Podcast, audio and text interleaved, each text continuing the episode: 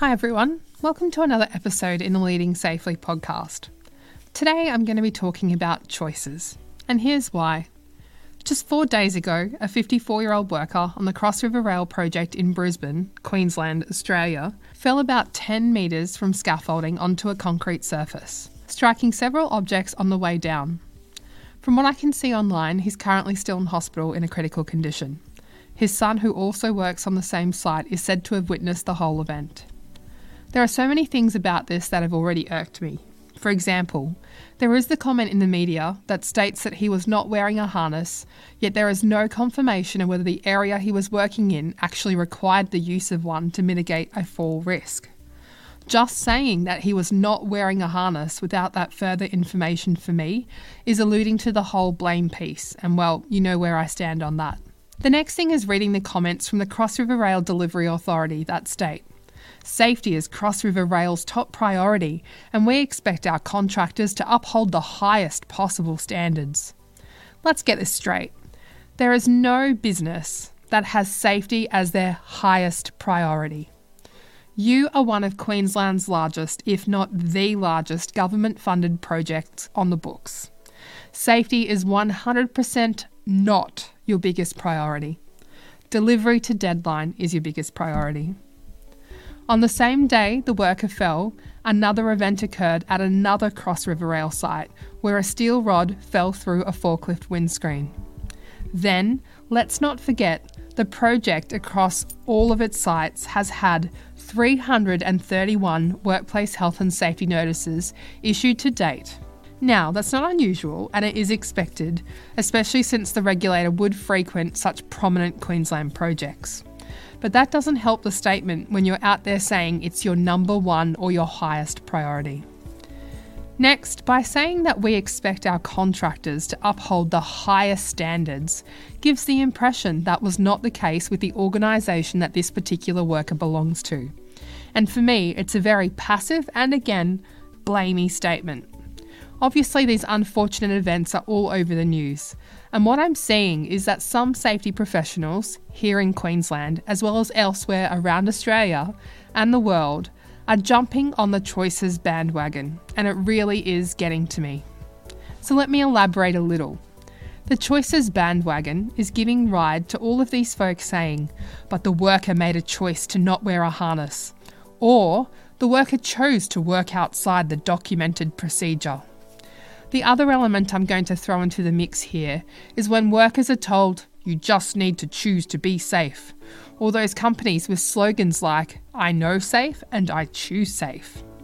In my lecture with Sidney Dekker last week, he made a comment which really resonated with me, and that was workers don't make choices, they have choices. Let me just repeat that again. Workers don't make choices, they have choices. When I think about this a little more, I think it makes sense and it really resonated with me because of my fundamental belief in chasing the how down and not just the why. When it comes to learning from events and really from human error, we should be seeking to understand how something was able to occur. And so, with Sidney's comment on choices, it speaks to the point of whenever an event occurs, or even just an error is made, for us to truly learn, we need to understand how was the choice the worker made even a choice to begin with. What were the systems and processes in place that created the conditions, those circumstances, etc., for this worker, which in turn gave them that specific choice as an option? Human error, by definition, is an inevitable and unpredictable, as well as unintentional failure in the way that we perceive, think, or behave. It's not a behavioural choice. We do not choose to make errors, just like we do not come to work and choose to get hurt. Then there are those who might say, but the worker had a choice to stop work. Unfortunately, it is never that easy, and anyone who has worked in a not so flash work environment knows this is the case. Let's face it, frontline workers can't just stop work because they weren't provided with correct PPE or because critical controls were not in place. If they work in a toxic work environment, or even in a work environment where they don't feel the slightest bit psychologically safe, the choice they have is keep your job and be unsafe, or lose your job and perhaps find another cowboy business to be a part of. It's never as easy as these LinkedIn posts are making out to be, where people are saying the worker had a choice and should have stopped the work, or even they should have chosen to think about their family. To be brutally honest, those kinds of statements make me a little bit mad. But to put things back into perspective, I'm going to take things a step back to the fact that there are two schools of thought around human error there's the person approach and the systems approach. The person approach to human error is that long standing and widespread tradition focusing on the unsafe acts, errors, and procedural violations of people at the sharp end. It views these unsafe acts as arising primarily from the aberrant mental processes such as forgetfulness, inattention, poor motivation, carelessness, negligence, and recklessness. Naturally enough, the associated countermeasures are directed mainly at reducing unwanted variability in human behaviour. These methods include those poster campaigns that appeal to people's sense of fear, or writing another procedure or adding to existing ones, disciplinary measures, threats of legal or litigation, retraining, naming, blaming, and shaming. Followers of this approach tend to treat errors as moral issues, assuming that bad things happen to bad people, what psychologists have called the just world hypothesis. This is where I think those people who say the worker had a choice sit, with the view that the worker is in control of their own safety and nothing else matters or contributes. It's the same line of thinking when an event occurs, as in this group would normally say, well, the worker chose to do XYZ. The other way of looking at things is the systems approach. The systems approach has basic premise, and that is that humans are fallible and errors are to be expected, even in the best organisations. Errors are seen as consequences rather than causes, having their origins not so much in the perversity of human nature as in the upstream systemic factors. These include recurrent error traps in the workplace and the organisational processes that give rise to them. Countermeasures are based on the assumption that though we cannot change the human condition, we can change the conditions under which humans work. A central idea is that of system defences. All hazardous technologies possess barriers and safeguards. When an adverse event occurs, the important issue is not who blundered, but how and why the defences failed. Over the past decade, researchers into human factors have been increasingly concerned with developing the tools for managing unsafe acts. Error management has two components limiting the incidence of dangerous errors, and since this will never ever be wholly effective, creating systems that are better able to tolerate the occurrence of errors and contain their damaging effects whereas followers of the person approach direct most of their management resources at trying to make individuals less fallible or wayward. Adherents of the system approach strive for a comprehensive management program aimed at several different targets the person, the team, the task, the workplace, and the institution as a whole. High reliability organisations, which are systems operating in hazardous conditions that have fewer than their fair share of adverse events, offer important models for what constitutes a resilient system. Such a system has intrinsic safety health. It is able to withstand its operational dangers and yet still able to achieve its objectives. The safety sciences know more about what causes adverse events than about how they can be best avoided. Over the past 15 years or so, a group of social scientists based mainly at Berkeley and the University of Michigan have sought to redress this imbalance by studying safety successes in organisations rather than their infrequent but more conspicuous failures.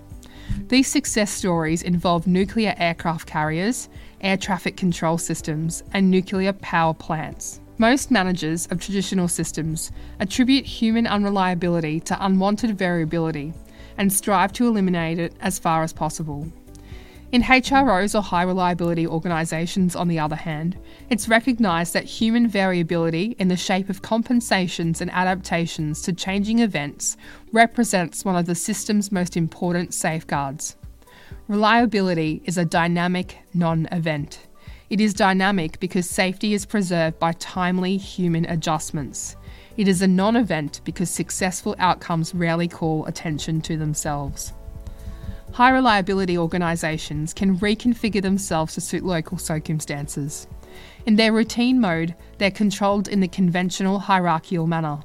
But in high tempo or emergency situations, controls shift to the experts on the spot, that deference to expertise, as it often does in the medical domain, for example.